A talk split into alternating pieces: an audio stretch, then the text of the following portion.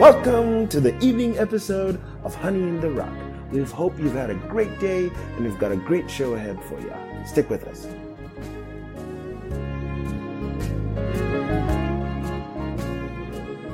This evening's episode is titled God Delivered Not David into Saul's Hand.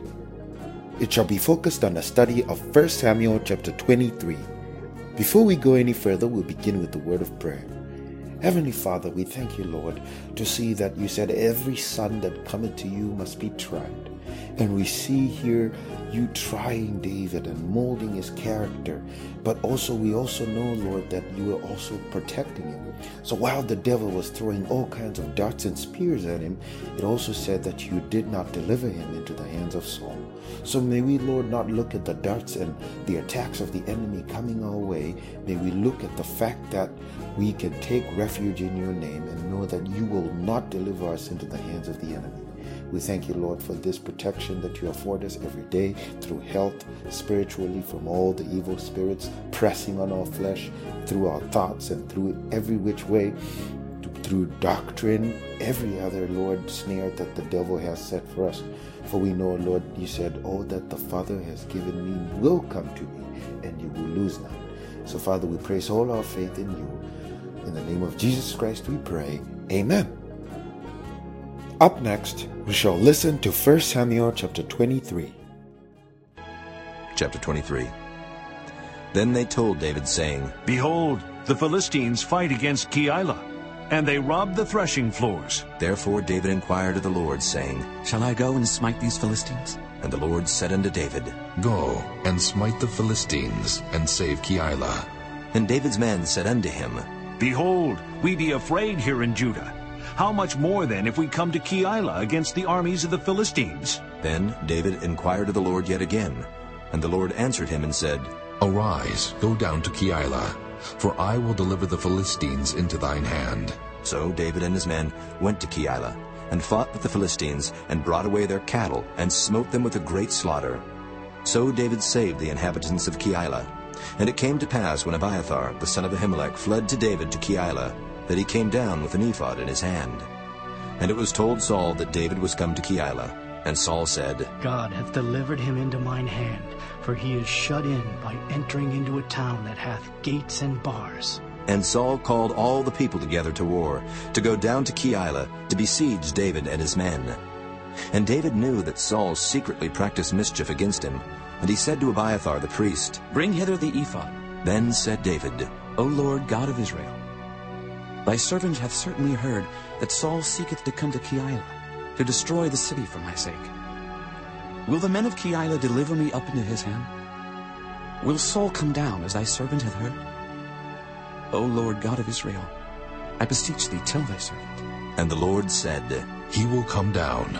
Then said David, Will the men of Keilah deliver me and my men into the hand of Saul? And the Lord said, They will deliver thee up. Then David and his men, which were about six hundred, arose and departed out of Keilah, and went whithersoever they could go. And it was told Saul that David was escaped from Keilah, and he forbare to go forth.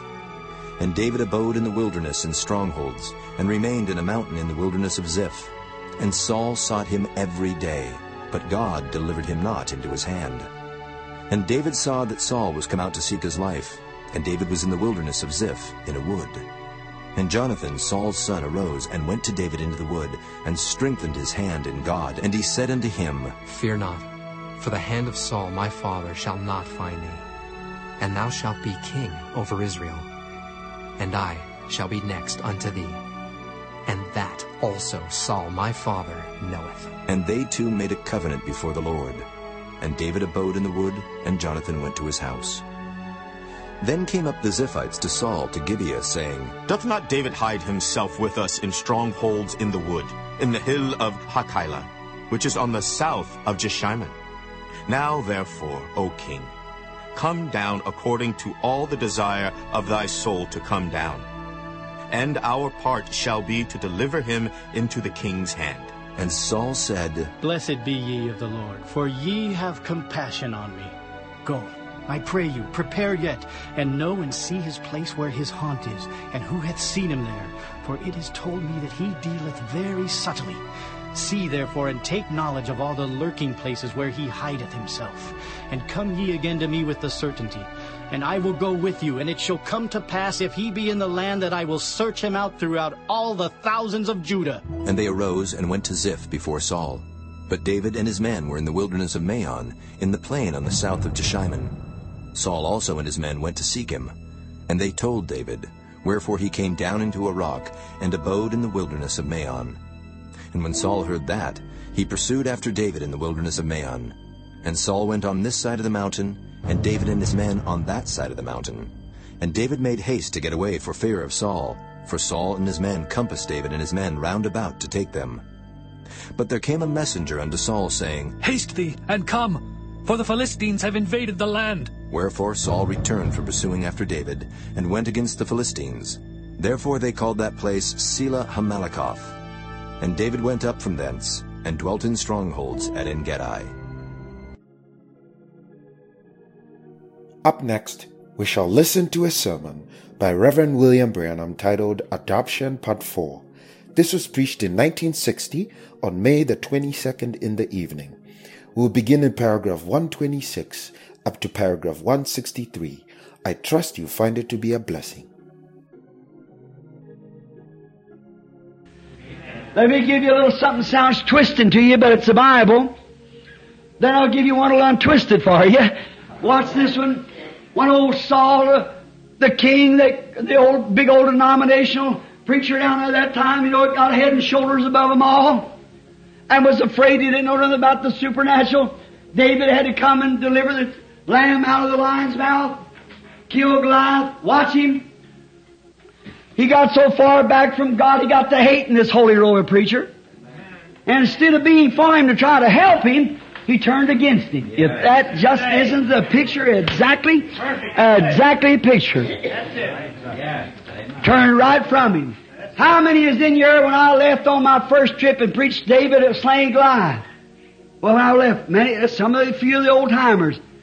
I'm fixing to leave again on this. Remember, we'll see what just come around last Sunday? Amen. He's moving right into another phase. Glory. David's second campaign, second phase of his ministry. Glory. That's exactly right. Which then he become king over Israel. Notice the ministry now is moving out into a greater phase, coming out greater. So did David. I notice this as it comes. David. Oh, when God had David come out there and slay the lion. Notice, and slay the bear, then slay the Philistine. Now there come a time when God gave an evil spirit over to this old boy. And I, to what? To hate David. And I believe, now these tapes, now listen brother, and you on these tapes, if you disagree with me, forgive me. See, I love you. I'm going to meet you over yonder anyhow. See? Because if you're a man of God, I'm going to meet you anyhow. But I want to say this. Here's the reason. Just because that Saul saw that David had something that he didn't have, yes, then what happened? A little old ruddy drawed over. The Bible said he was ruddy. That wasn't a very fair child. Ruddy is just a little old drawed up sort of a feller. And he went out there and saw, well, he put Saul's armor on him, and I imagine the shield come plumb down over his feet. and he said, take this stuff off of me. I, I, maybe you give him a doctor's degree, a PhD or LLD or something, you know. How he said, I don't know nothing about that stuff because I haven't proved it. Let me have this what I know what I'm doing with. Yes, sir. He took the slingshot. And it made David mad because the daughters, the churches, the churches were singing, Saul might have killed his thousands, but David killed his tens of thousands. Then he got jealous. That's it. That old Jesus name stuff, there's nothing to it. That's right. And what did God do to him? God sent an evil spirit upon him. Yes. Amen. Exactly. What's that? To hate David. And he hated David without a cause. David could have wrung his neck a few times. He could, but he just let it go. He just never said nothing. He sure could have done. He went over and cut the tail of his coat off one night. Come back and said, look here, you see? yes, sir, he could have done it, but he just let him alone. He could have broke his congregation up and scattered them and started an organization of himself if he wanted to. But he didn't do it. He just let Saul go on. Let God do the fighting. Yes, sir. So as it went on out, and the campaign finished on, it got on that evil spirit got so that Saul couldn't get no answer from God. After a while, he, the Spirit of the Lord had departed from him, and old Samuel, the one that they turned down, the one that really was the voice of God to him, the one that said to him before they even wanted to act like the world. How does a church want to act like the world? Why does Pentecostal, baptized, Holy Ghost experienced Methodists and Baptists and Presbyterian want to act like the world? Why do they do it? I don't know. I, I, I just can't understand it. You say, well, uh, it's no fun to play poker, just a little bit for fun. Just a little penny ante or what you call it. It's a sin. You shouldn't have them things in your house. Well, it's no harm taking us a little bit of glass of beer. Uh, uh, we just got a few. Me and my wife has a few in the afternoon, and the first thing you know, your children's got a few. Yes. Sure it is. And you women. Mm. Devil's just made a, uh, that's what he did in the beginning, and he certainly has made a target out of you sisters. He just does that just because he knows what he can do. He can deceive a woman a thousand times quicker than a man. I know that hurts your feelings, but that's the truth. Exactly. That's what he done in the Garden of Eden. He can make, uh, she was honest, she was sincere, but she was deceived. Adam was not deceived, the Bible says. He wasn't deceived, but she was deceived. So he can deceive her. And yet, pastors will go right out and ordain women preachers, put them out over congregations like that, and this Bible condemns it from Genesis to Revelation. You say, well, it's alright, it's alright, they got, they preach the same as that. I know that's right. Like somebody started speaking in tongues one time, I just kept on preaching. And uh, when I got outside, a woman said to my son, said, I've got a message to give tomorrow night. Said, when your daddy comes on the platform, said, well, a message, what do you mean? And that night when she got ready, when I was fixing to make the altar call, she fixed her hair all up and pulled up her stockings and everything, got ready, jumped up middle of the floor, you jump up and down, spoke in tongues and prophesied. I just kept on preaching. Make my altar call. When I never re- respected a bit, it wasn't right. So then, well, the Bible said not to, said the, the spirit of the prophets are subject to the prophet. Amen. God's on the, uh, God's speaking at the platform, let him speak. Paul said if something be revealed to one, let him hold his peace till the next one finishes. That's right. Now, then when I got outside, these people said, a big bunch of people said, you grieved the Holy Ghost tonight. I said, what doing? What did I do? Said, well, when that sister gave that message, hallelujah, said that. Well, I said, I was preaching. She was out of order. Oh, said that was fresh right off the throne. That's fresher than what she was preaching. now that just shows, that shows either this, and I say it to your respects, either insanity, or either disrespects or illiterate teaching that don't know no more about God than a rabbit knows about snowshoes. Now that, I don't say that to be a, a silly remark because there's no place to joke. But that's, that's exactly the truth. A person that would know that God's not an author of confusion. He's a peace. The Bible, they don't know. All they know how to do is jump up and down, speak in tongues, say, I got the Holy Ghost. Hallelujah. I stood and seen in Africa witch doctors and things speak by the five thousands of them at a time. Jumping up and down, blood all over their faces, speaking in tongues, and drink blood out of a human skull. Call on the devil and speak in tongues. And yet, speaking in tongues is a gift of God. But that's not the infallible proof of the Holy Ghost. Let me tell you that now. I do believe it all inspired saints speak with tongues. I believe a man sometime when you get so inspired with God, that you will speak with tongues. I believe that. But I don't believe that's any sign you got the Holy Ghost. Amen. Yes, sir. I believe there's times when you have faith, a person can walk right out and lay hands on a little kid that's got a cancer and 50 preachers have prayed for it and it'll be healed. Because that mother has faith for that child. God's given it to her. She's a member of the body of Christ. Yes, sir. I believe that. I've seen that done. And I know that's true. But what it is, is get the church in order, setting order so we can work. Now, let's finish the rest of this verse here before we go. After that you receive, you were sealed with the Holy Spirit of promise. Sealed. What is a seal?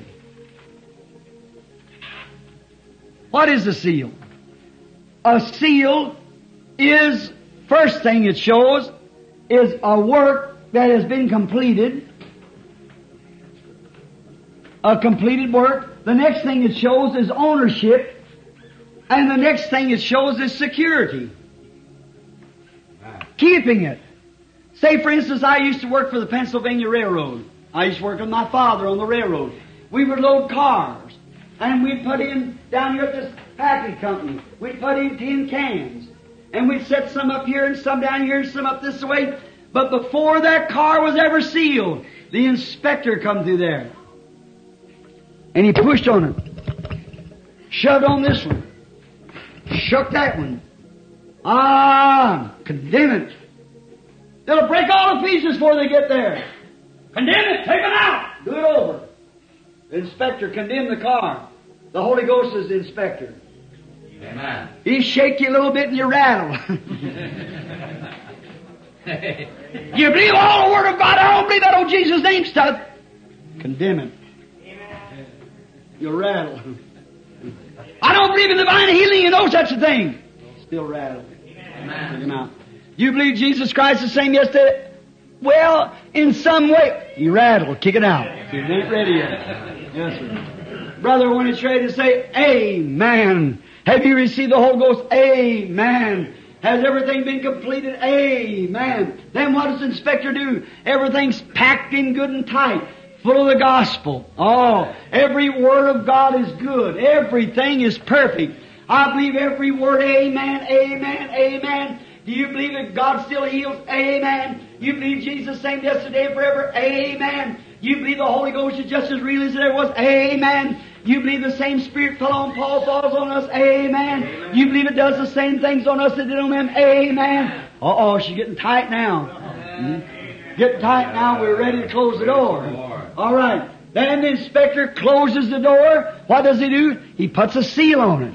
Then he gets down here, he gets a hold of these little pliers of a thing, reaches over there on this little thing and seals that. You'd better not break it. If that, that car is destination is Boston, it cannot be broken. It would be a, a penitentiary offense to break that seal until it gets to Boston, and a man that has the authority can open that seal in him only. That's right. It's owned by this certain, certain railroad company. It's their seal. It's their assurance that this car has been packed. This car is ready. It belongs to them. They couldn't put the B and O on the Pennsylvania. You've got to be sealed. And when it's sealed, and when the Christian is packed with the gospel, filled with the goodness of God, all the good things of God laying in him, with an open heart, ready to work, willing to be positionally placed, do anything that the Holy Spirit tells him to do, pass from death unto life, sanctified from all the things of the world, walking in the light as the light comes to him, moving on. He's ready. Then God shuts the door of the world behind him, kicks it together like that, and seals him with the Holy Ghost of promise. Hallelujah. How long? Until the destination. Don't get him out here on the railroad track and break it open and see if everything's all right again. It's all right. Just leave it alone. The inspector has done inspected it. Amen. How long are you sealed? Until the day of your redemption. That's how long you're sealed. Well, when you die then, Brother Branham, what about if you die? You said you still have it. You have it forever. Where does life begin? At the altar. Right there you see a little bit of shadow. That's the shadow, the seal of the Holy Spirit. Then it's a shadow of the shadows of the shadows, as I said the other day. But when you die, you keep on going through those shadows until you come to moisture, from moisture to a little trickling spring, from a spring to a creek, from a creek to a river, from a river to an ocean. See, of the love of God. You're just the same person. Look here. Old Saul, the old backslider, he could not get through to God. Yet he wasn't lost. Which he certainly wasn't. He was a prophet. But he just got outside of God. That's the reason, brother, I said you're not lost. So then, remember, you just got out of the will of God. So then the first thing you know, you, you wouldn't agree. Now, maybe I shouldn't have said that. All right, I'm just going on for a happy congregation tonight. So then, um, you know, and the first thing you know, oh my, then the, he went to the, the Urim Thummim. You know what the Urim Thummim was? Is the breastplate, the ephod at, at the Aaron wore. And it was always God, always has been a supernatural God answering in supernatural ways. And when a prophet prophesied and them mystic lights didn't come across that Urim Thummim, he was wrong. When a dreamer told a dream and it didn't flash on that Urim Thummim, I don't care how good it sounded, it was wrong. And that's right. And I don't care just exactly how many doctor's degrees you got and how big your organization is. When you prophesy, preach it in according to this word, you're wrong, brother. You're, this is God's Urim Thummim. When you say you wasn't predestinated before the foundation of the world, she won't flash because the Bible said you was. When you say that you ought to be baptized in the name of Father, Son, Holy Ghost, it doesn't flash because nobody in the Bible is ever baptized that way. Only in the name of the Lord Jesus. It won't flash. So there's something wrong somewhere. So the Urim Thummim wouldn't answer old Saul. And he couldn't even have a dream. He was so far gone that he couldn't even have a dream. So you know what he done? He went down to the witch. And this old witch, the old devil, doctor down there, witch doctor. And he said, can you divine? She said, yes, but Saul said he'd kill everybody divine. He said, I'll protect you. Dressed like a footman. He said, divine for me. And bring me up from the world of the dead that's passed on beyond here. Now listen to this. Bring me up the spirit of Samuel the prophet. And she went into to the divine. And when she did, she fell on her face. She said, I see gods coming up. See, she's a heathen, gods. Two or three of them, like Father, Son, Holy Ghost, or something like that, you know. She said, she said, I see gods coming up. Said, describe him. How does he look? what does he look like? Said he's thin. And he's got a mantle over his shoulders. Amen. Oh, hallelujah. Yet and changed a bit. He said it's Samuel. Bring him in this room. Bring him here before me. And watch, when Samuel come before Saul, he said, Why did you call me? Seeing you become an enemy to God. And watch, not only was he still Samuel, he still maintained the spirit of prophecy. Amen. Say it's wrong. Let anyone say it's wrong. It's the truth. He was still a prophet. For he said, he prophesied and said, the battle's going against you tomorrow, and you and your sons will fall in battle tomorrow, and by this time tomorrow night you'll be with me. Is that right? He was still a prophet. Now you say, oh, but that was a witch did that, all right. I'll tell you when it wasn't a witch. Jesus took Peter, James, and John and went up the Mount Transfiguration one time.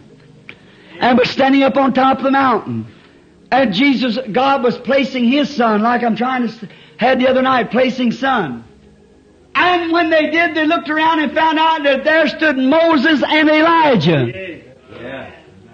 They were talking, communing, not little white flags floating around, or little white clouds rather, floating around, but they were man. Amen. Talking, Moses had been buried in an unmarked grave for 800 years.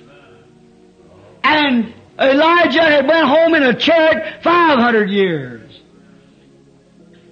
And here they both was still just as much alive as they ever was alive, standing there talking to him before he went to Calvary. Hallelujah! Amen. Sealed until the day of our redemption. As we get towards the end of this episode, we end with a word of prayer. Heavenly Father, we thank you, Lord, for how you said your name is a mighty tower and the righteous run into it and are safe. So, Father, we only seek protection under that token, the Holy Spirit, which you said, Lord, he that believeth on me, though he were dead, yet shall he live. He that believeth on me, Lord, shall never die. And we are thankful to know this, Lord, that the reason that we'll never die is because your Spirit already lives in us. And through it, we do live. For you are eternal and you live in us. And so we know, Lord, like a, like a seed, if we're planted, we shall germinate. For the life is in us. We might die, we might rot, but we shall resurrect and germinate unto everlasting life. So we hold on to that promise, Lord. In the name of Jesus Christ we pray. Amen. Thanks for listening to Honey in the Rock, your daily dose of inspiration and encouragement. We hope to continue to earn your viewership throughout the year as we read the Bible from cover to cover. To make this a better listening experience for you, would really appreciate your feedback. So please email us at honeyintherock2020 at gmail.com. We also have accounts on Facebook, Twitter, and Instagram. So please follow us, share our pages, and subscribe. Now we'll leave you with the parting song. God richly bless you.